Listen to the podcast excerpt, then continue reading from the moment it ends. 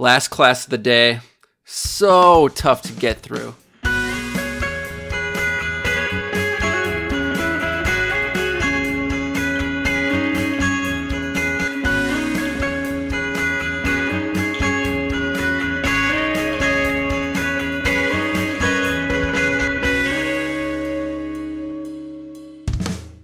Listeners, welcome back. This is episode 17 of season one of Takes of Our Lives.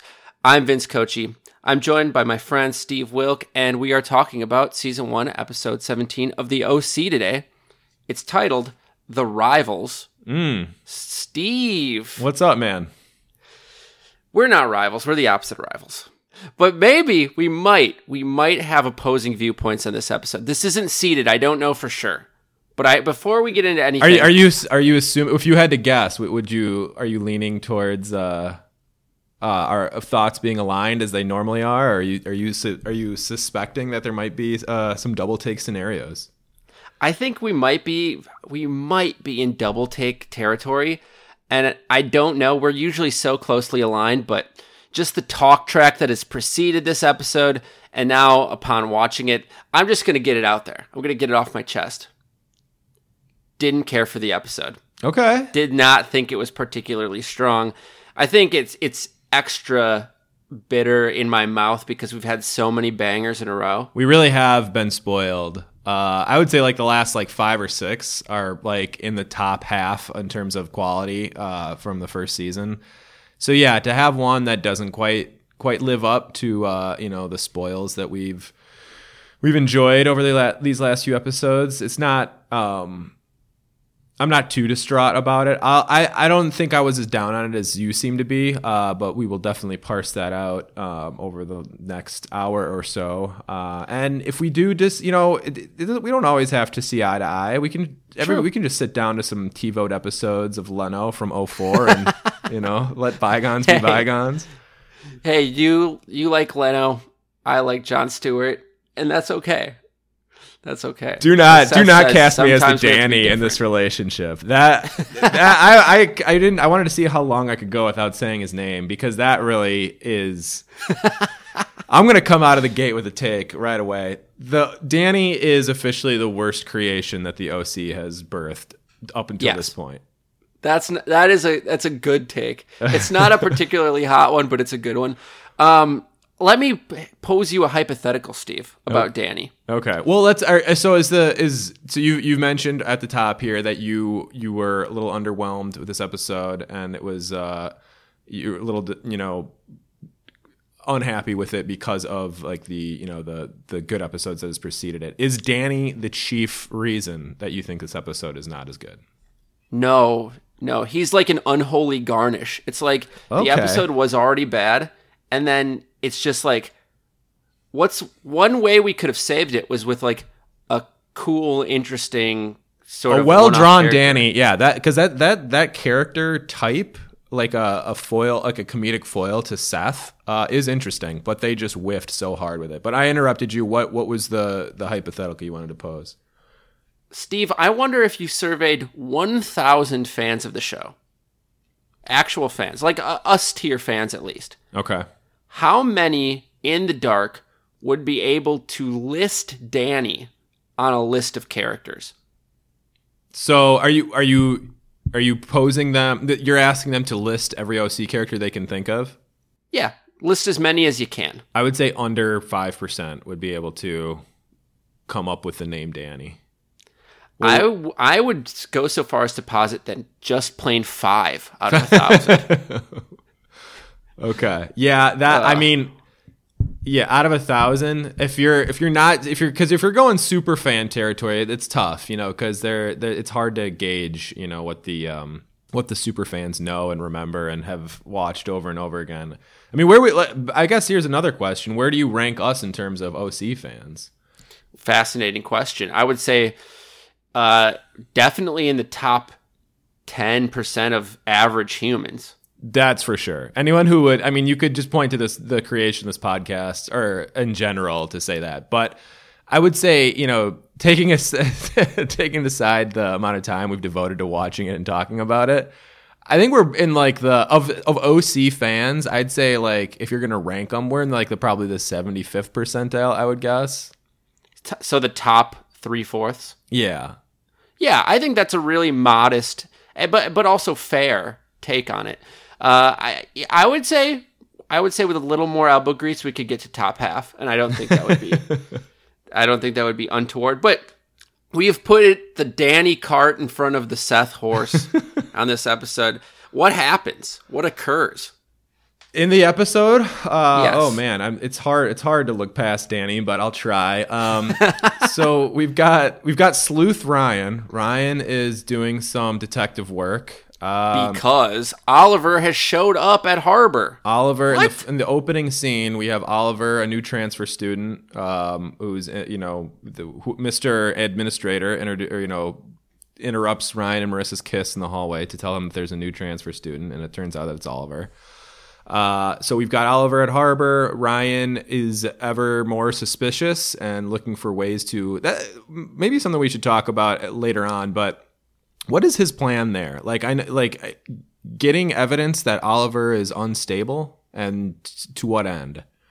But well, we That can is- investigate that further. But uh, and then so that takes up most of the. I would say the the most interesting drama of the episode. We've got the introduction of Danny, um, the unholy creation. uh, The that is kind of like the yeah. Uh, and he exists because he's Seth, or he's Summer's replacement, Seth. Summer is dating him. Purely in the interest of making Seth jealous. It would appear. Yes. Yes. Obviously. So And we've got sucks. We, oh, it fully sucks. So we've got Danny.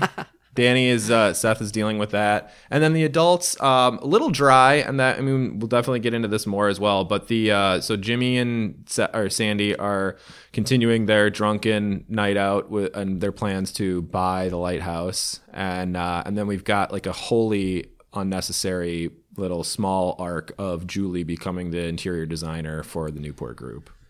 Yeah. Now here, this is another reason why I I consider this like a bottom twenty five percent episode. And it was it was rough to watch because this plot is it's pretty dark, and not not because the plot itself is like anything interesting or, or particularly bad. Um, we and we we can dive into this in our appropriate segment, but what are they doing with Julie's character? Ugh. So are you you're you- you're taking issue with her like desire to be an interior designer, or are you? Because I, I actually It's think just- it's it's decent Julie because we do get we do get like the there's some classic Julie. So at first, you know, she she's begging Kirsten to get the job. She get you know Kirsten does her this favor, and then immediately she she becomes like entitled and uh, kind of like out wearing her welcome, like pretty much from the get go, uh, and you know a little bit bossy, whatever. Uh, realizes it's not gonna, you know, things aren't going her way. Is kind of you know breaks down asks for help, receives help. Turns out that she does that uh, Caleb is happy with the outcome, and then she takes all the credit and is back to entitled. So I feel like we do get like a, a, a bit what the, the things that are kind of like irritating about Julie, or some of them anyway. This isn't full on loathsome Julie, but we do get that like oh god you just like she sometimes she does these things that just make you so pissed and uh, we do get that in this episode unfortunately it's over something that like could not matter less in terms of like the narrative of this show yeah, it's it's zero stakes. But the the thing that bugs me about it, Steve, is that what what was Julie's original role in the show? It was this proud, truly icy, Yes. truly capable villain. And now she's been relegated to like she did like four different mood swings throughout the episode. She was like helpless. She was like sudden when we saw her with all the people in the room, I thought we were supposed to get the impression that she actually cared. Like, oh, this is her. She's gonna actually seize this opportunity. She's gonna try. And then she like yeah they she don't doesn't have a redemption moment either. No, but she does take the credit and does not thank Kirsten or, you know, like pass on any of the credit to her, which is very Julie esque. It is. It's in her personality profile. It's just so small potatoes that it it it hurts my heart that since Oliver has come along and he's a great villain, now our former villainess has been like put out to pasture with these like crummy B plots and It's a like, good minor point. connivances. Right. Uh, Yeah, and things that like really like don't even matter to Kirsten barely, and like absolutely yeah. not to any other character in the show. So you're you're definitely right about that. That's a good observation. But I something tells me that she Julie will be back uh, in in front and center villain wise uh, as the episodes unfold for the rest of this season. Here's hoping. Fingers are crossed. Uh, yeah, so that's pretty much what happens. It's a nice, uh, it's a clean episode in that it doesn't have a ton of random plot threads running around like some did in the, in like the second act of the season. I would say. Uh, so that's nice, but beyond that, I don't know what what in rewatching it, Steve, did you notice that you maybe wouldn't have previously? Oh man, well, we talked a lot about at the beginning, like the first, you know, we're we're what we're almost two thirds of the way through uh, season one at this point. Um, I do remember earlier on in the you know in in podcasting about the show that we talked about how much like the adult drama was overshadowing the kids drama. That has flipped fully. So at this point, yep. the kid I could not care less about. And honestly, like there's. I, there, there was some good stuff with uh, Sandy and Jimmy when they get the, you know hatch the idea to buy the lighthouse. But honestly, the scenes with them together in this episode going through like the will they or won't they of buying it um wasn't super interested in that and there weren't any like super memorable moments from that. So um the the the the kid drama is officially replaced the adult drama in terms of what interests me about this show. Yeah and then danny like he said i i wouldn't have i did not remember that he was part of the show uh, and he is just terrible, just absolutely awful. and we'll get into why, reasons why, but those those were my big takeaways from watching it. What about you? Uh, s- same boat. Um, I'm consistently surprised. One of the criticisms I had of the show in the first half was how quickly some really juicy big arcs just kind of wrapped themselves up suddenly. I'm pleasantly surprised by how slow burning the Oliver arc is. It's it is. really good. It's really juicy, and I feel like we're spending just the right amount of time on each of the like developments.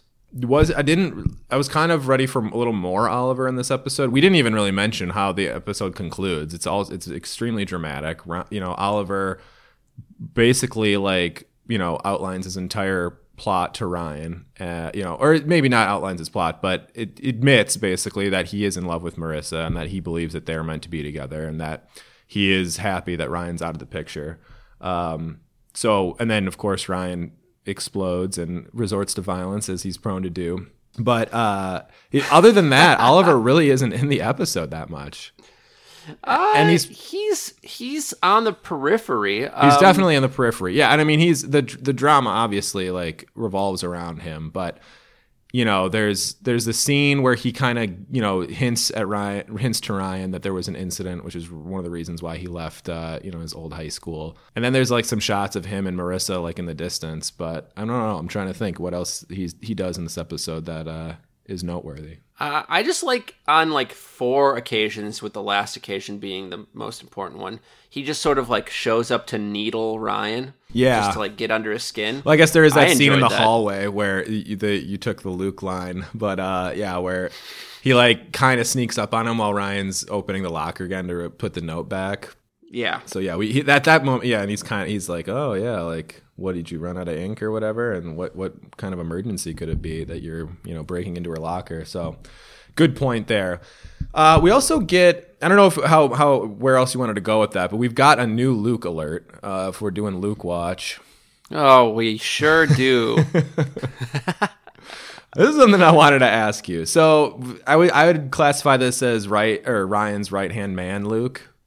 Yep. I don't know if I call him little buddy Luke. but yeah, he's he's like fully Ryan's sidekick, at least in terms of like, which is extremely weird because he, Luke sees what's happening. He's the only one, the only one other than Ryan who's like, yeah, this dude's here for Marissa. It's very obvious, but he doesn't seem like perturbed at all. He's he's fully like you would have forgotten wholly that at one point Luke and Marissa were the two dating. Now he's just backing up Ryan at all costs.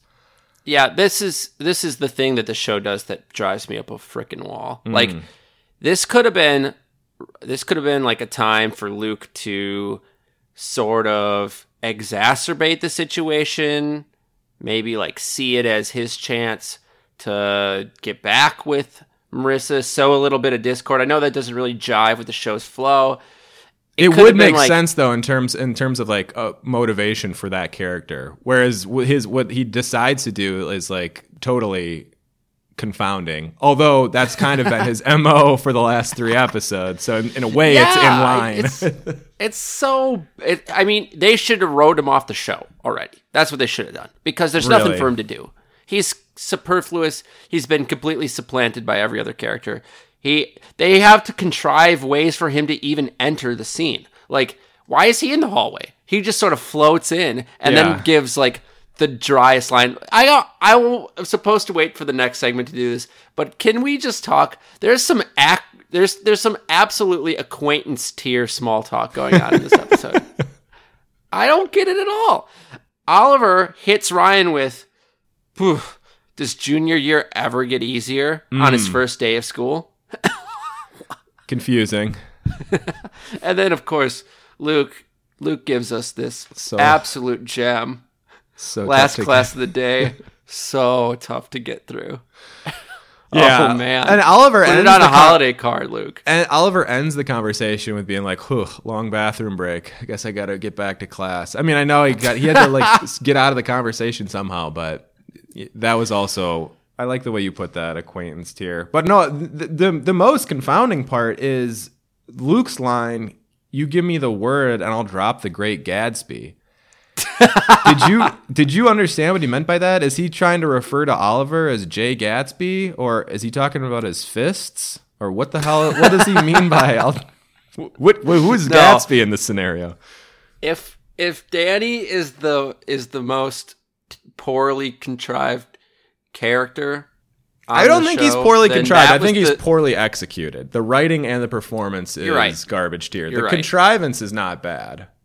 You're correct. I, I rescind. I, I reformulate my take. But the worst single line, or maybe not the worst, the most indecipherable single line of this season so far is I will drop the Great Gatsby.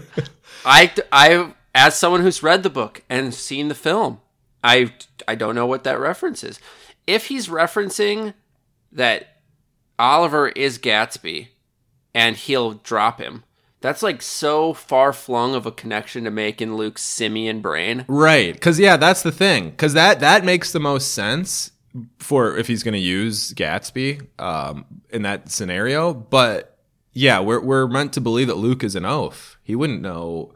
He probably has read The Great Gatsby, uh, you know, as assigned reading at some point in his life, but he wouldn't know. He wouldn't remember it. Absolutely not.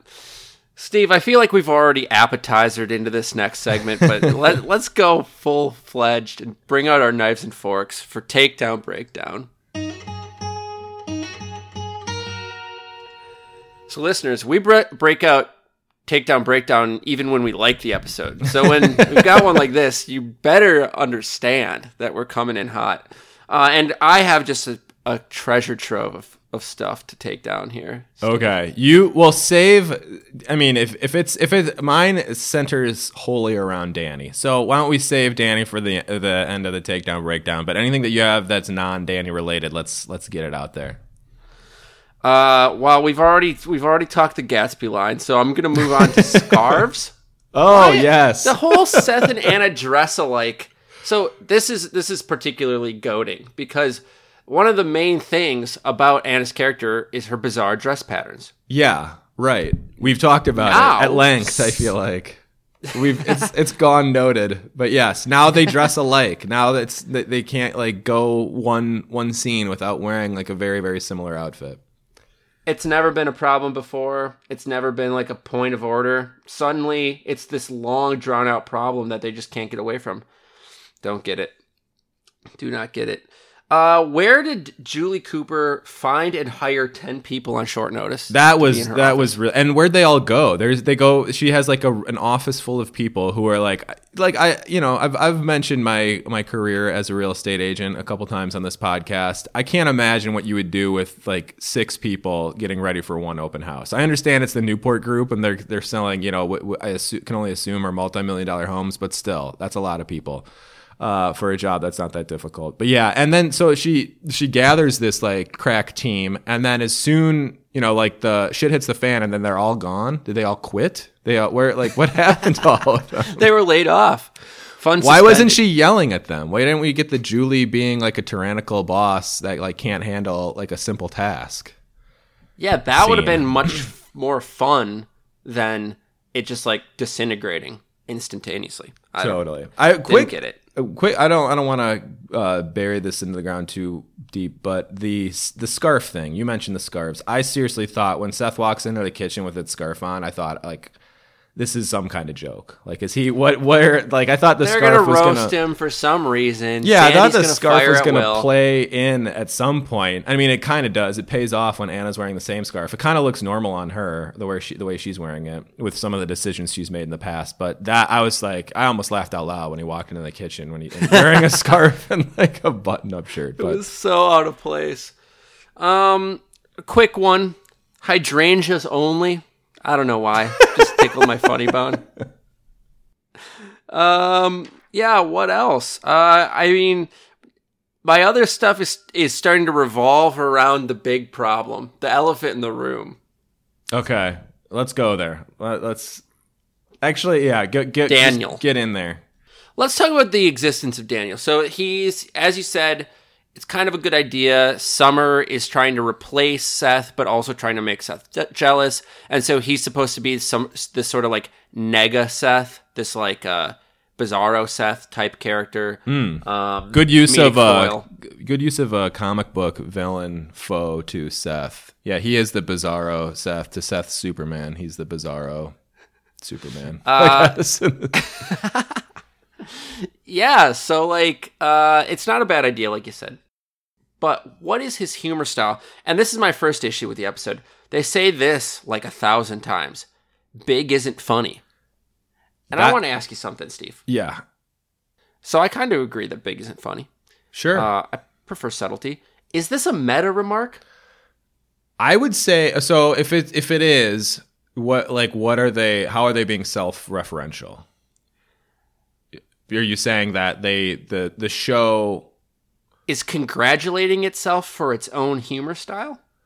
I think that you could you could make an argument there. Um, I I the way I the question I had was was was describing something as big ever in the zeitgeist like that. I I have never heard that, and they say it like you said thought- like no less than 30 times in this episode.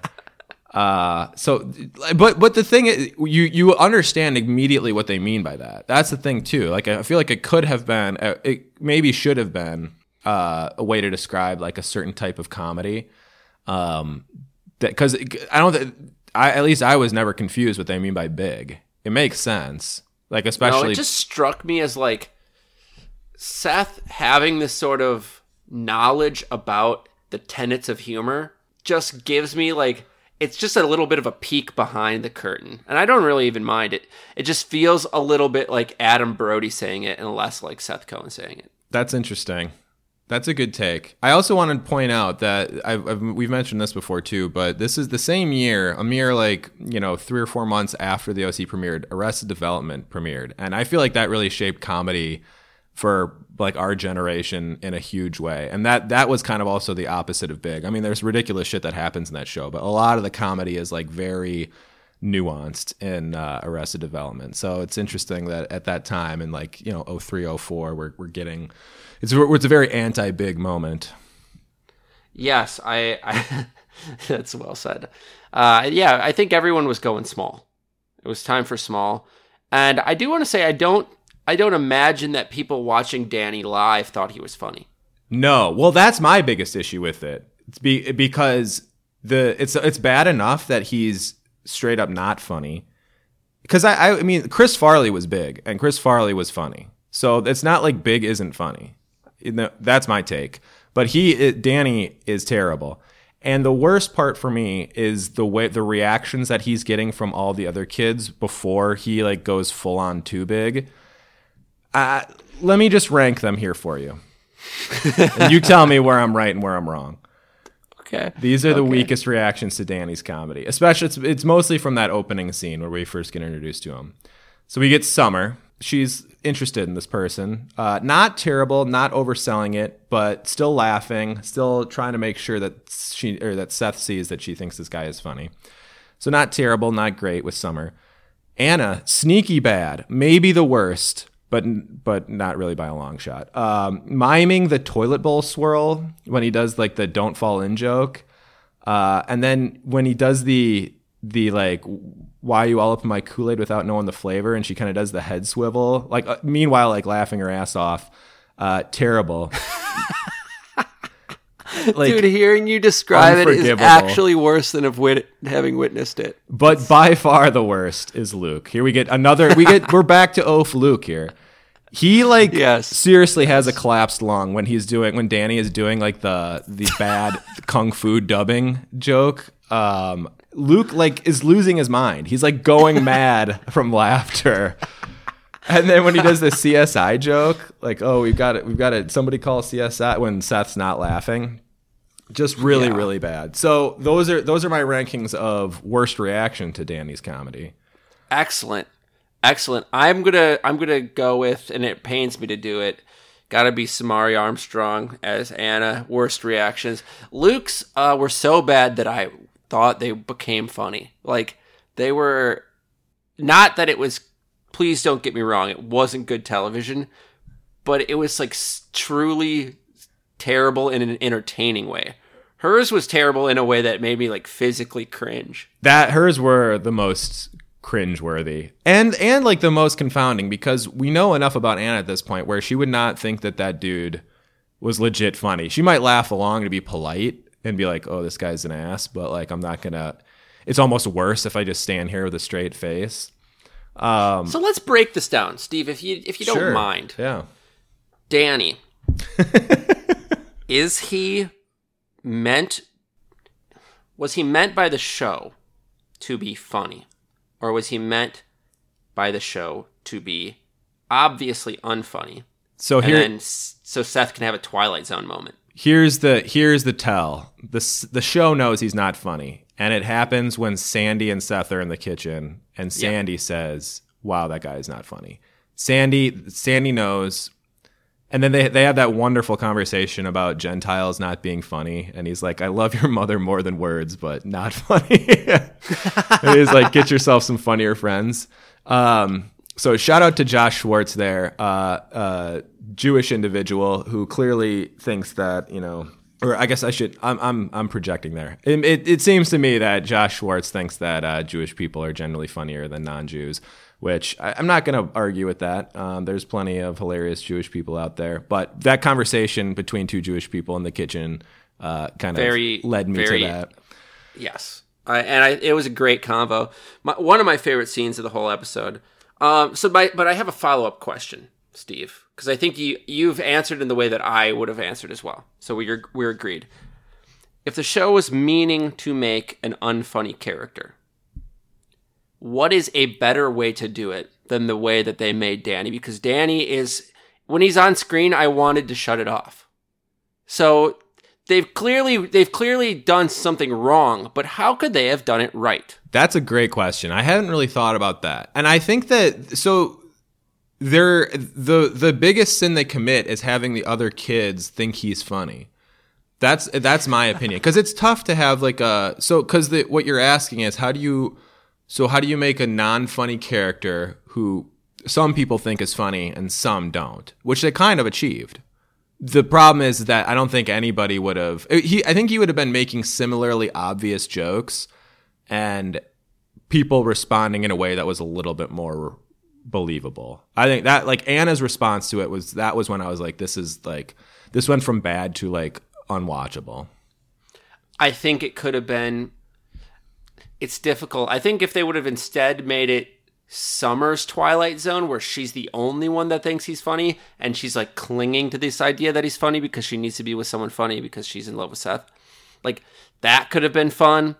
Or they could have made him like kind of funny. They could have made it, they could have like tried and just like Seth could have like been a little jealous of him, but still been sort of like in the twilight zone because I think that's what they were trying to achieve. And I think they did they did get some good humor out of Seth's reactions. Yeah. Um but he what what they shouldn't have done. The one thing I'm certain of is what they shouldn't have done is what they did, which was create an abomination that that sucked the life force out of the other characters. And I don't know this. I I should look up the actor's name so I can apologize to him for this take, but uh, this is uncharacteristically shallow of me. But the man is too toothy. It just like Mm. it melds in a truly supernatural way with his unfunny character to be physically painful. It is. It's true. They did get. They they kind of cast. If they were going for like unwatchable, they casted it well.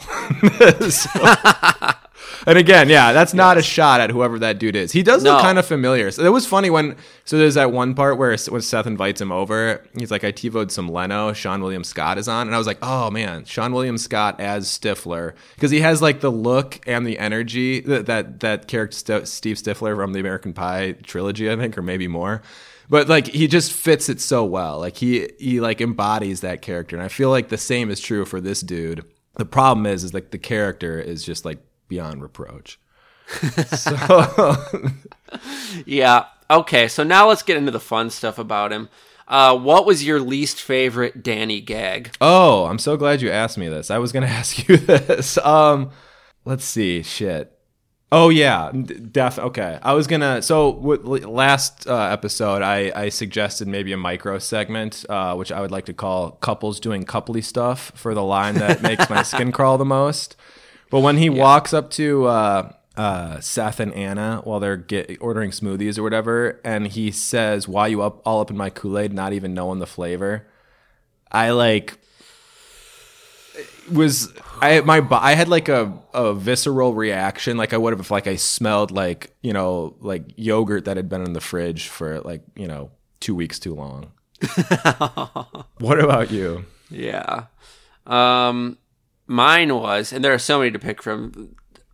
We don't even mention the prolonged nose boop, something on your shirt. Ugh. Like, Ugh. yuck. Fuck. Not to mention the Fuck that. racially insensitive dubbing gag. Like that's we don't do that anymore.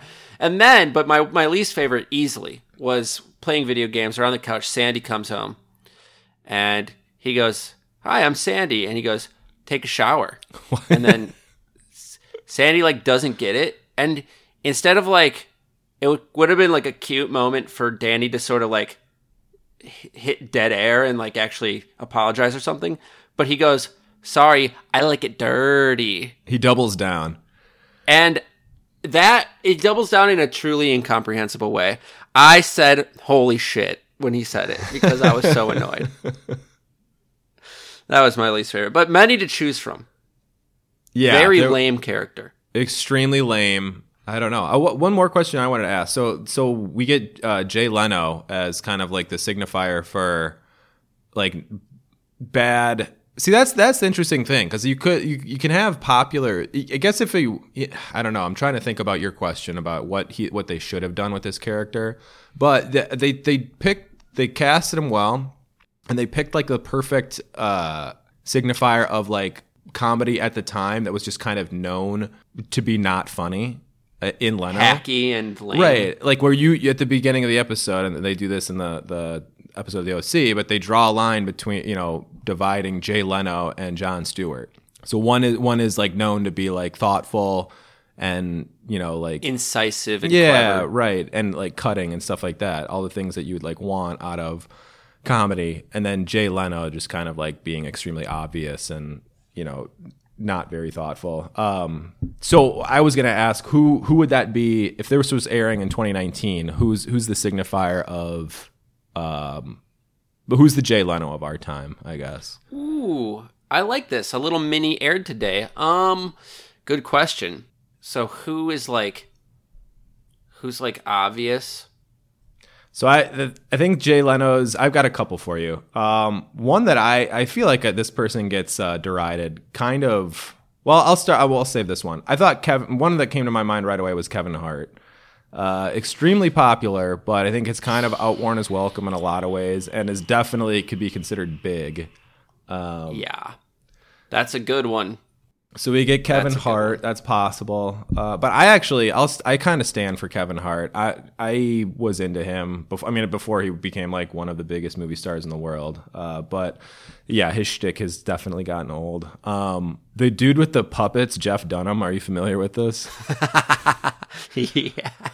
That's almost like Yes. too easy because I feel like, I mean, he's also insanely popular, but kind of like you In the worst possible way. Right. Yeah. So uh, that's like maybe not even a good answer for that reason. Uh, Jimmy Fallon, I feel like gets shit on a lot uh, for just kind of being overly enthusiastic and you know all like the stupid games he plays on his show. My apologies to Yeah, Jimmy that's Fallon another good fans out there. dude.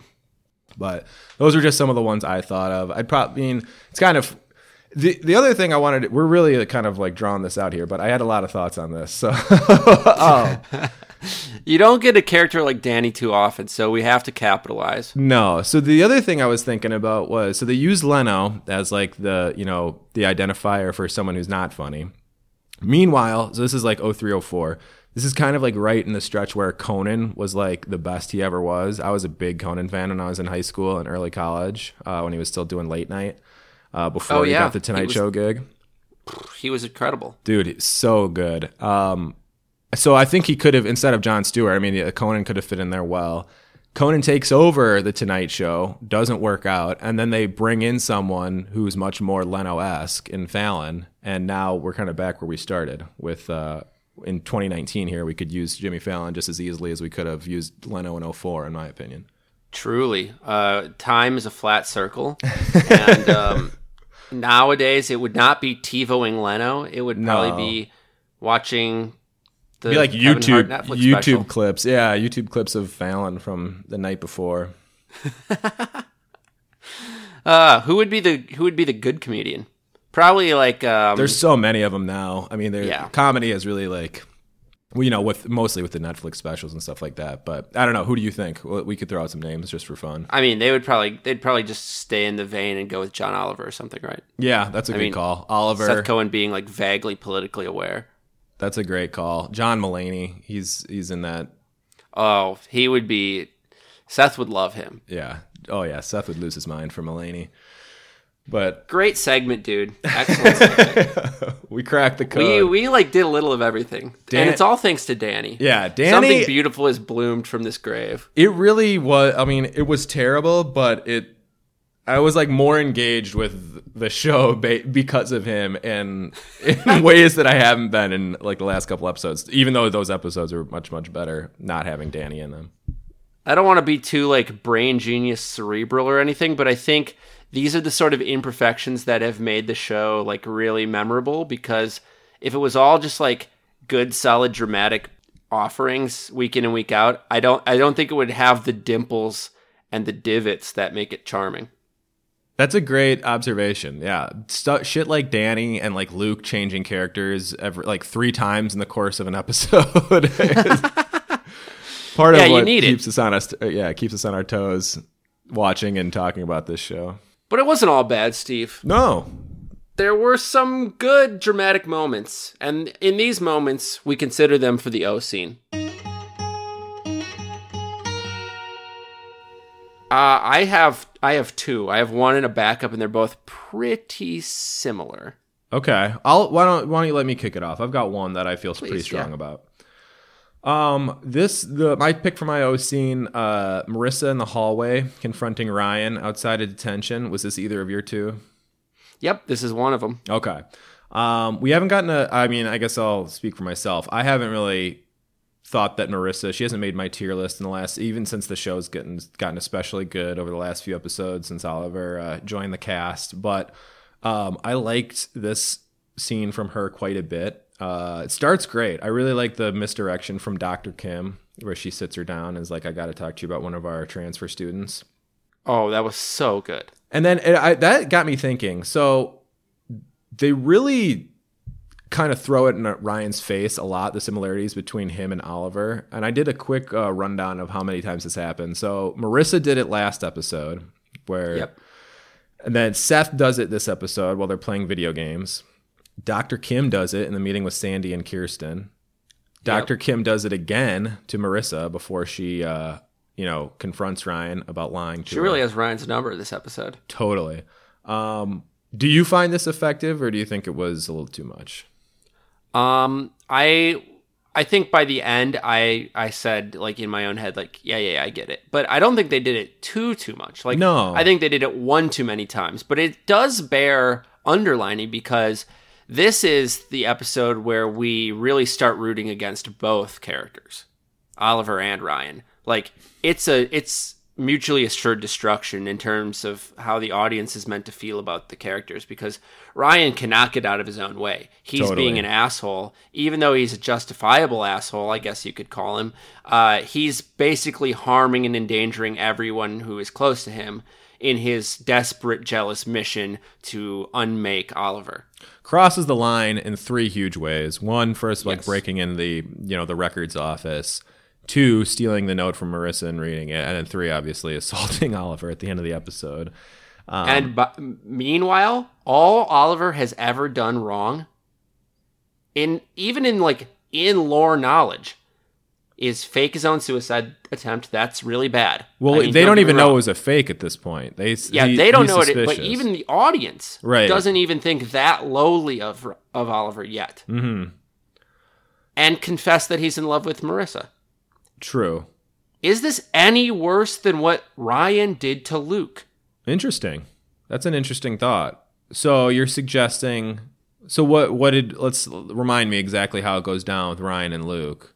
Ryan. Well, Ri- Ryan, never. doesn't do anything too cerebral or conniving. Right. He just, but he very he makes openly known that he is into Marissa and breaks them up and starts dating her. Yeah, it's a good point. I mean, Ryan. At, at, I mean, at no point does he ever.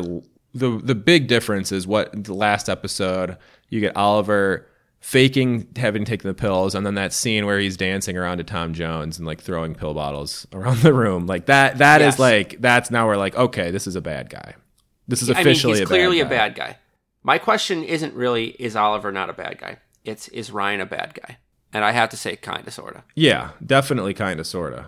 Uh, but see, the thing is, Luke was a worse guy. So True, we're not. You know, true. But Oliver makes a very compelling point because my my O scene, just to sort of, if you don't mind me, sort of dovetailing with yours, sure. um, is when Oliver reveals his evil plan at the end. Mm-hmm. Yeah, that was And- good. I had that as in the Yeah, running. s- super. I think like super clever, and Oliver he, he's really good in the scene. He even says it like, "Look how I didn't have to do anything. Right. You like blew up your own relationship." It's like he's right. Kind of got a good point. Yeah, totally. And I, I really like the way he's like, look, man, this isn't personal. He is kind of like rubbing his face in it a little bit, but he makes a good point. He's like, you know, don't throw away your opportunity here with a girl you're not going to care about in 10 years. And you're like, what? How dare you? This is true love. But like, meanwhile, they're like juniors in high school and like they've been dating for like all like- of like two months or something. So kind of a good point. He's like fully right on most counts. Yeah, he's like, don't assault. But the thing is, he's trying to bait him into assaulting him, or you could, that's one way to read it. Um, Yeah. So it's like, don't assault me because like that will truly fuck up your life over this, you know, girl that obviously like the chances of you actually making it long term with her are slim and none. Um, but yeah, make some good points. But I just wanted to go back quick, quick. I had a couple more notes on the, uh, the confrontation between Marissa and Ryan in the hallway. Um, in my opinion, there really hasn't been a good Marissa and Ryan scene since uh, Chrismukkah, the blow up between them. And I mentioned that I think last episode, but um, that I, that scene where he's slamming the door while she's sitting in the the cars that that's the kind of shit. I, we talked about this before too, but Ryan punching Oliver, I, that was kind of my like, oh come on, like seriously, and Yep. he's like growling in like the Christian Bale Batman voice, like it's just like, dude, this is not interesting to me. I mean that that scene was great, but the way it the way it ends was just like more of the same shit.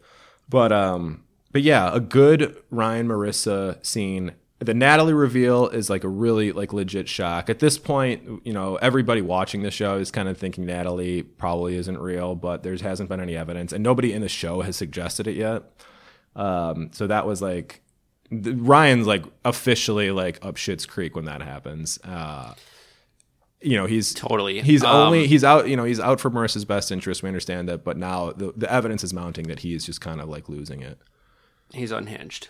Mm-hmm. um, great scene, and I couldn't agree more. I thought Marissa was excellent in it, and um, I think she, I think she's had a really good, like, understated performance in terms, which is very surprising to say about about Mischa Barton at all. Um, but I think she's really handled this arc pretty well, and uh, that was a great an example of it. Um, my question to you how fucked is Ryan? Like he's got to be. I don't remember. I don't remember what happens. He gets expelled, right? Surely. Uh, I I'll I'll admit I did watch one ahead. I guess I won't I won't spoil the fun for you and our listeners who haven't uh, seen it yet. But uh, let's just play it out here. So he's he's on probation, right, for any one of the assaults he's made at this point, or at least burning down he's, the on- model he's already house. on probation, Like- and so then he he breaks and enters. So he then he goes under official review. So it's like okay, last straw has been strawed, right, and he now you're now they're gonna decide whether to expel you. and then he Then he he maims a, a, a new transfer. you really should be back in. They should, yeah. Chino isn't bad enough where they should send him. Where, what's what's a couple rungs below Chino? Um, no, yeah, I I mean Where it did is it Julie is Cooper grow up? Riverside. yeah right. uh, I mean I guess yeah I don't know how much you want me to tease it, but like we'll just say this: Oliver. It's it's shown that Oliver and it's suggested and it's it's verified actually that Oliver is a threat to himself and others as well. So We will see. Perhaps we'll get some Deus Ex Machina, and Ry- and all of Ryan's misdeeds will be vindicated. yeah, like seriously though, like punching like a def- I mean he's not defenseless, but he, he he didn't you know like start the fight. He like chased him down and punched him two or three times. Uh, yeah, you you'd think that like not only like expulsion but jail time would be coming for somebody who did that, but yeah. Yep. Uh, so let's do a little bit of a cool down lap, Steve. Let's do a little bit of like a, a you know, the vinyasa at the end of the yoga session. Uh, let's dive into bees get degrees. So we haven't had this segment in a while. Uh, I think, as you mentioned, Steve, the the central drama of the kids has really like a, a shadow, uh, but a shadow you love to bask in, like on a hot day, uh, has fallen over the series. Uh, but we do have a little bit of interest, maybe in how uh, disinteresting it is uh, in terms of the the adults. Uh, I I have it written down as a tale of two B plots, one pretty good and one pretty bad. yeah, Uh, let's start with a pretty good one.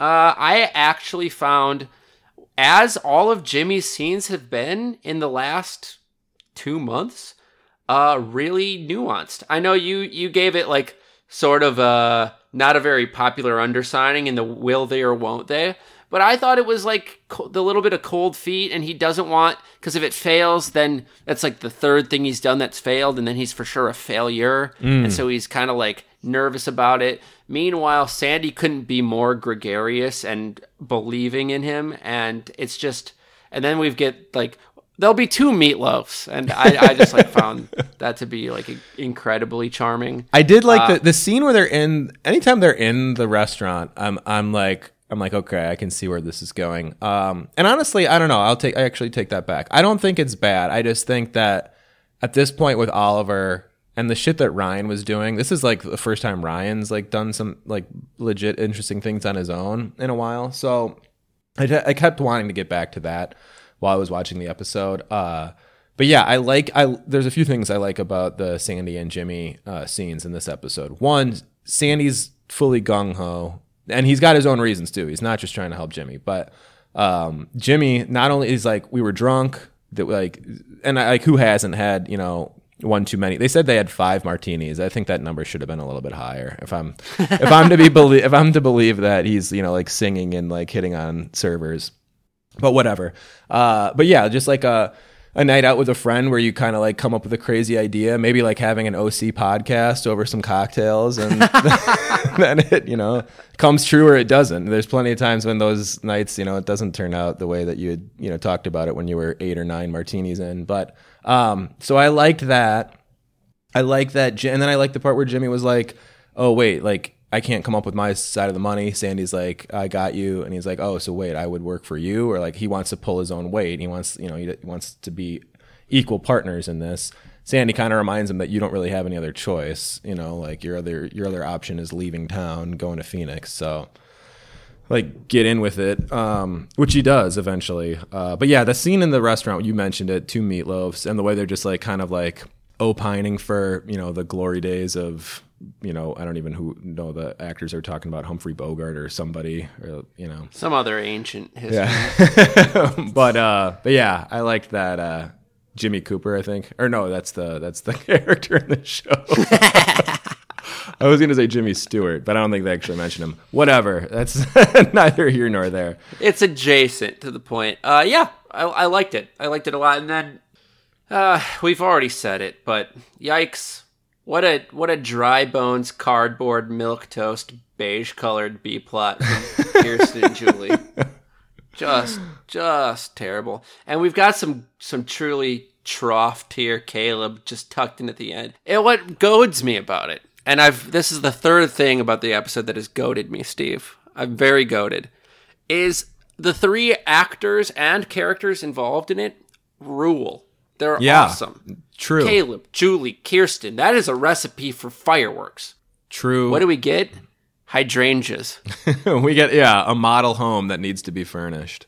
Yeah, that I mean, I don't know what more we have to say about that. Honestly, I don't think. I mean, I guess I said I already know what happens. I watched it. I, I guess I'll say that. Yeah, it does get a little bit better. Um, that that leads to some her. So she okay. Let's just talk about what actually happens. So she does get offered a position to work at the Newport Group. Now she'll be working with Kirsten. Obviously, they're not like, you know, um, in the same position or anything like that. I think Kirsten's definitely still the superior there, but she's in, she's working with uh, Kirsten, but also Caleb. So, you know, we've got, it's, I don't know if you've ever worked with a significant other, but um, drama can arise. So keep your eye. keep, keep, I have, I have. It went pretty peacefully. Oh, uh, okay. I did well, it, but, uh, take that, OC. I did eventually get fired, but that's, that's another thing entirely. Uh, yeah, I, I, that's what, because it kind of had all the trappings of a good B plot. Pressure cooker, Julie backstabs, betrays, drops the ball, or maybe she's going to do good and she's going to rub Kristen's nose in it. We don't know. Uh, but it, it man, how boring. Well, it's a pro- the biggest thing is is that yeah, I mean we talked about it, but the stakes are just incredibly low. Like seriously, like again, real estate agent, there's not there's not much lower stakes than, you know, like staging for an open house when you're talking nope. real estate. So, especially for like you know, like a organization that has like I don't know how many model homes they have, but this is their first go around. So it's like, okay, yeah, we know we know what we're doing here. Uh, you know, to reinvent the wheel and they didn't. We got basically a we got a wheel. We watched a wheel spinning. And Caleb was thrilled. He's he couldn't have been happier. Understated. It was inspired, as he says, for like the three people say it. It's terrible. So anyway, eh, this all comes down to a question, Steve. So maybe it's a simple question. I don't think it's a very complicated question this week. Is this a foundational episode or is it a filler episode? Um, I think it's definitely fully filler. Uh, I know Marissa. So that's the other thing we kind of we we we didn't really dive full on into this. Marissa and Ryan break up in this episode. Oh yeah, we buried the lead a bit. uh, but I'm going to answer the question. It's still filler. Uh, we're still mid Oliver arc, and it just definitely feels unfinished and in need of resolution. So it's filler. But yeah, let's. I mean, I don't know how much totally. if you have any takes on the Marissa and Ryan breakup. Uh, yeah, it happens. Uh, it, it swiftly but appropriately. Mm-hmm. It's uh, he he he violates her trust, and she does the uncharacteristic Marissa thing, where she's actually like, "Well, this was just bad, and now I'm not having it anymore. You're you're done," and breaks up with him. Great. I, it was it was uh, another good bit of performing by by Marissa or by Mischa Barton, I suppose, um, as Marissa And uh, it doesn't save it from being filler, though. I mean, we're reaching a point where like you can't skip every episode and know what's going on. So like, don't don't do that if you're watching the show. Uh, in fact, consider watching all the episodes. But it, this one is a pretty safe skip. It's a it's a filler episode for sure. Yeah. I mean, I don't even think of it in terms so much of as like skippable or non-skippable, but just like important or not important. And Yeah. like important things happen, like Marissa and Ryan breaking up. That's like a I, would like to I wish I could go back and think about like how I felt or how more importantly, like how like the fans of the show felt about this episode in the moment. If they actually were like, holy shit, Marissa and Ryan broke up. Um, cause it doesn't, it's just like, it just kind of makes sense at this point. He like did one, like one too many things to like not not gain her trust or like you know like abandon her trust or whatever the phrase. I'm I'm losing my mind here trying to think of what I'm trying to say, but um But I, you know, maybe I'm maybe I'm like too analytical in my in my rewatch of this episode. But like, strikes me as the show kind of buried the lead as well. And Right. If I were watching it, I would be of the mindset like, oh, this is a temporary setback. That's a great is- point because that is like- it's still mid Oliver arc. So that that one like if that gets resolved and they're still broken up, that feels that would feel more consequential than them having a fight over something Ryan did that was clearly inappropriate, and then her being like, "I can't do this anymore." It is a breakup, but it feels like a fight. That's what I'm saying. Uh, so on that note, tier list, Steve. Uh, pretty. Despite the episode being rough around the edges and in the middle, um, I pretty some pretty strong performances, I would say. Yeah, I agree. Uh, I just want to give a special shout out to Last Place Forever, unseating Luke with Danny. Uh, wanted to get that out of the way. Danny or Donnie? The battle for Oh shit! characters. I forgot about Donnie. Um, Danny's worse. Danny's worse. Danny's way worse. Donnie had some wild card testosterone energy. Still bad though. Um, should we start with five? You want to kick us off, Steve? Yeah, sure. I'll kick us off. Uh, she's been absent from my tier list for a while, so I didn't want to throw her up too high, but I, I had Marissa at five. Uh, me too. Okay. Um, mostly for the scene that I mentioned. Uh, really like that scene where she confronts Ryan after detention. Well played by Barton. Uh, kind of goads him. Uh, did I just steal your word there? Sorry. She, Please. I, I am not allowed to have it anymore. I use it too much. she baits him. Let's say she because she's Yes, like, good. yeah, she's like, what you know.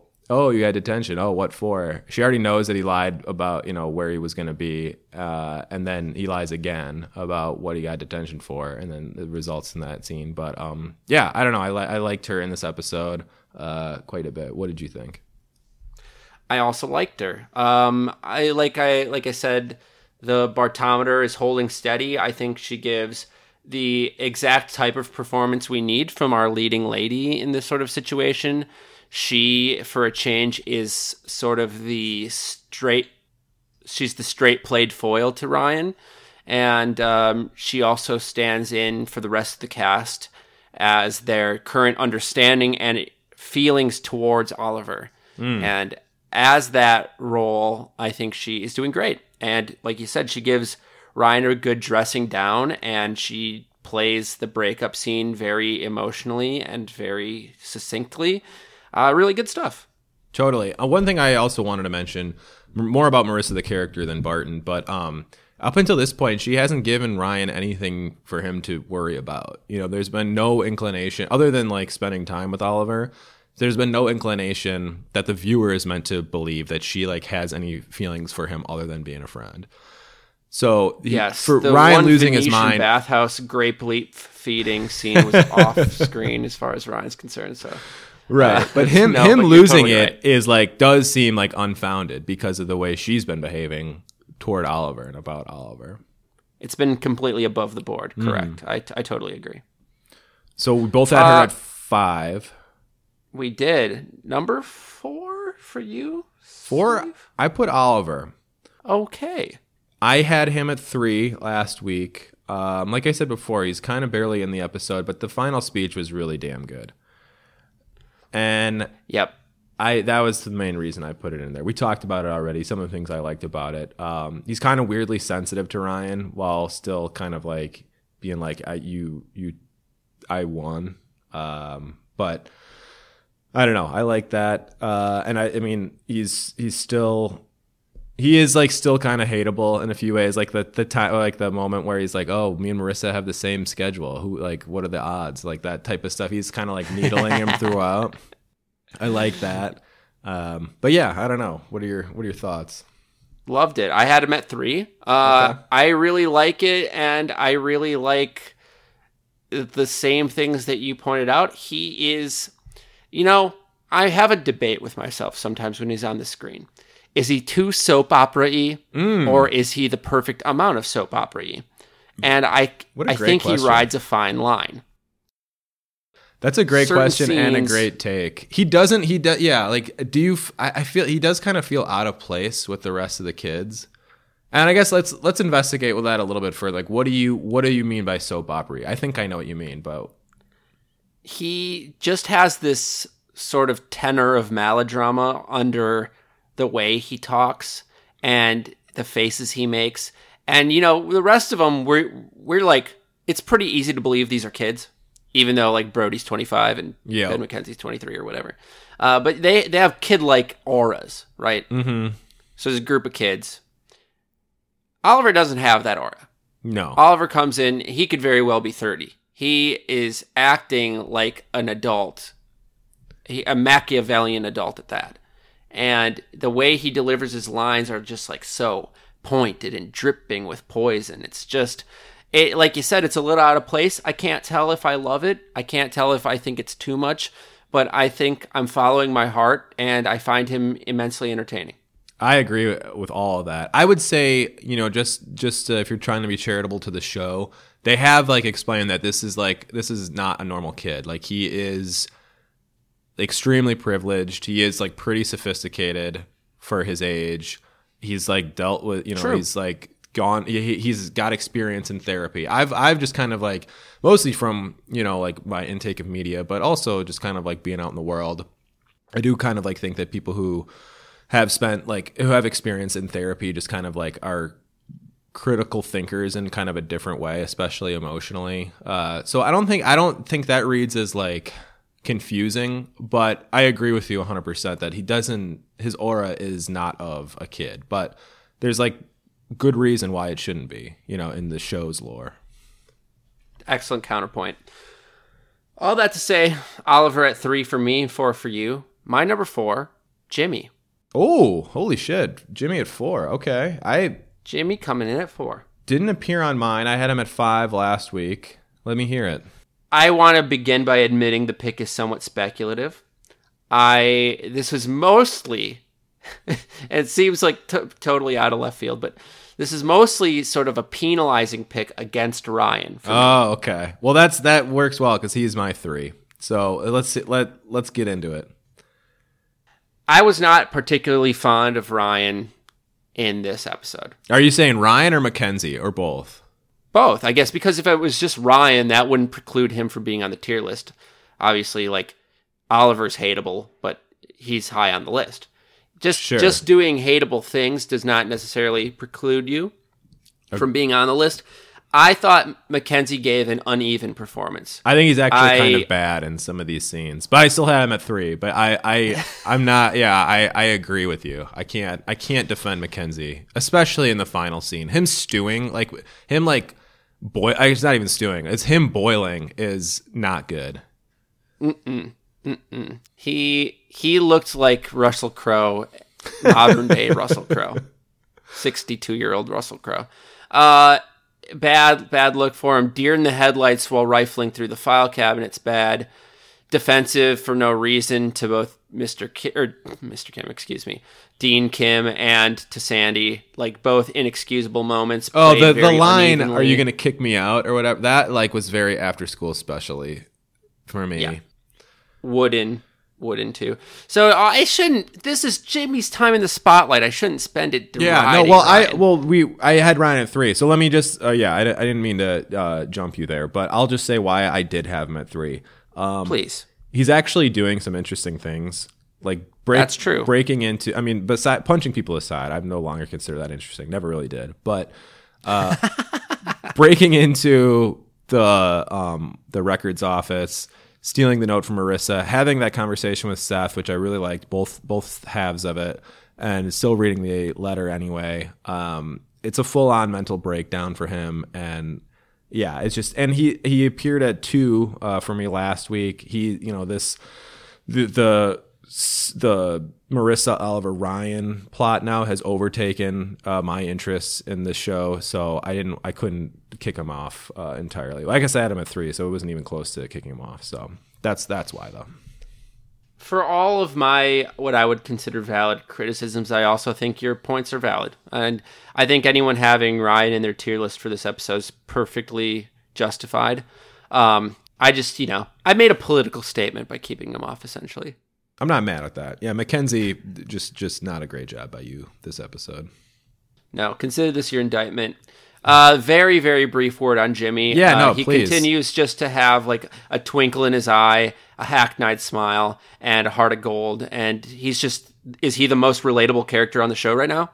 I would have to say, yeah, I, I think so. Yeah, he's playing it well. I like, I, and he, you know, he's he's definitely downtrodden, but he's also it's relatable. He's not, you know, he's not just getting. He's at least got Sandy to try to bring him back up, but he's still kind of like hesitant about, you know, the opportunity, the, the third or fourth chance he's been given now uh, from Sandy. But yeah, and and I'm he's just proud of Tate for escaping the maelstrom. Like he was punching bag, sad sack, exactly. loser, and like he could have really become the actual goat of the show. Not the greatest of all time either. Like the lowercase actual- goat. Yeah, yeah. not the, uh, but he hasn't. He's become a very interesting character, and so uh, I love him, and I gave him a shout at a four. I would never argue with the Jimmy on the tier list as long as he's below three. I, if Jimmy ever goes above three on either tier list, we might have to have a an off mic conversation. Oh, speaking kidding. of above three, though, uh, we both have our threes sorted. So let's move on to number two. I think we might be aligned. Maybe. Yeah. Probably. well, Danny's one, so I had Seth at two. Not even in jest, Steve. Not no, sorry, sorry, everybody. Um, yes. So yeah, are we Seth at two? Am I Seth at two. Okay. Seth at two. big bounce And back here's why, a lot of good for my guy? Um, his heart to hearts with Ryan, where he's like, "You're actually scaring me. You're going off the deep end. I don't see the difference between you two right now." Like that's good stuff. That was why I put him at two. Uh, we r- very rarely get cons- like sincere, concerned stuff, and that was though both those scenes were great. And he's still kind of he, he has that. He's like, you can't read that letter; it's cursed, like the ring. He, I mean, he's still he's still dropping dimes like that. Some good pop pop culture references uh, while he's like giving very sincere advice uh, to a friend. But yeah, that was the main reason. Just I like his him dad. two. Yeah, Um, I also agree. I also thought he was the only tolerable part about any of the Danny scenes, Mm-hmm. where he's like, "What the fuck is going on? like, is is everyone else brain damaged? What's happening?" Thought that was good. I do want to caveat though his scene, his little mini arc here with Anna is this is a nightmare. The Pretty bad. Seth Anna relationship should have been pure heroin, snark, cute alt lovebirds glory. Instead, it is a mess. Has it's it- like do they you- are Would you- slaughtering the chemistry. Would you consider it so if, if- for considering all of it, all every every moment that Seth and Anna have had together, you're you're given a scale of one to ten, and in your memory, can, can give me the what- you know your what you remember it as being and your rewatch reaction to their to their relationship up until this point. Obviously, it's not over yet, but This is a f- thank you so much for posing this. In my memory, they like hit it off and they were like pretty serious and it was cute. And I would have said seven out of ten. Watching it, it's like two out of ten. Like he every seems moment repulsed though, by her. I mean, I know, I know, especially in the last two, things haven't been great. There have been some good stuff though. Yeah, the the very beginning was key, was some, some Sure, New Year's Eve that was good when they finally get together. I mean, good some good stuff. The Thanksgiving episode gets forgotten since we've had so much uh, great shit the last four or five, but you know I still stand for Thanksgiving episode. I don't know. I'm just saying it's not as bad. You're, you, that might be a little recency bias, but it is bad right now for sure. a, a fair counterpoint, but I, I've got to say, it just the thing that strikes me is Seth really seems sort of grossed out by her. Mm. He like he doesn't seem to be into her. It's a good point because even in the Thanksgiving episode, it was like he he like he definitely seemed more into it with Summer. He couldn't get away from this like undressing woman in his bed fast enough. That was the that was the worst part about the the Links episode. I mean, he, we we kicked him off the tier list for that. That was that was unforgivable. Did. We did. We put him in the we put him in the dungeons for an episode. From off the Well list back to deserved. two, though. I mean, shout out. Yeah, so that that being his only dark spot, an otherwise excellent episode from from Adam Brody. Totally. And it's really like it's kind of a crime what they've done to Anna because she hasn't been on a tier list in a while. That's the thing that would have if you would have asked me what a perennial tier list for me would have looked like, it would have been something along the lines of Sandy, Seth, Anna, Jimmy, and a ro- and a flex spot, probably Julie.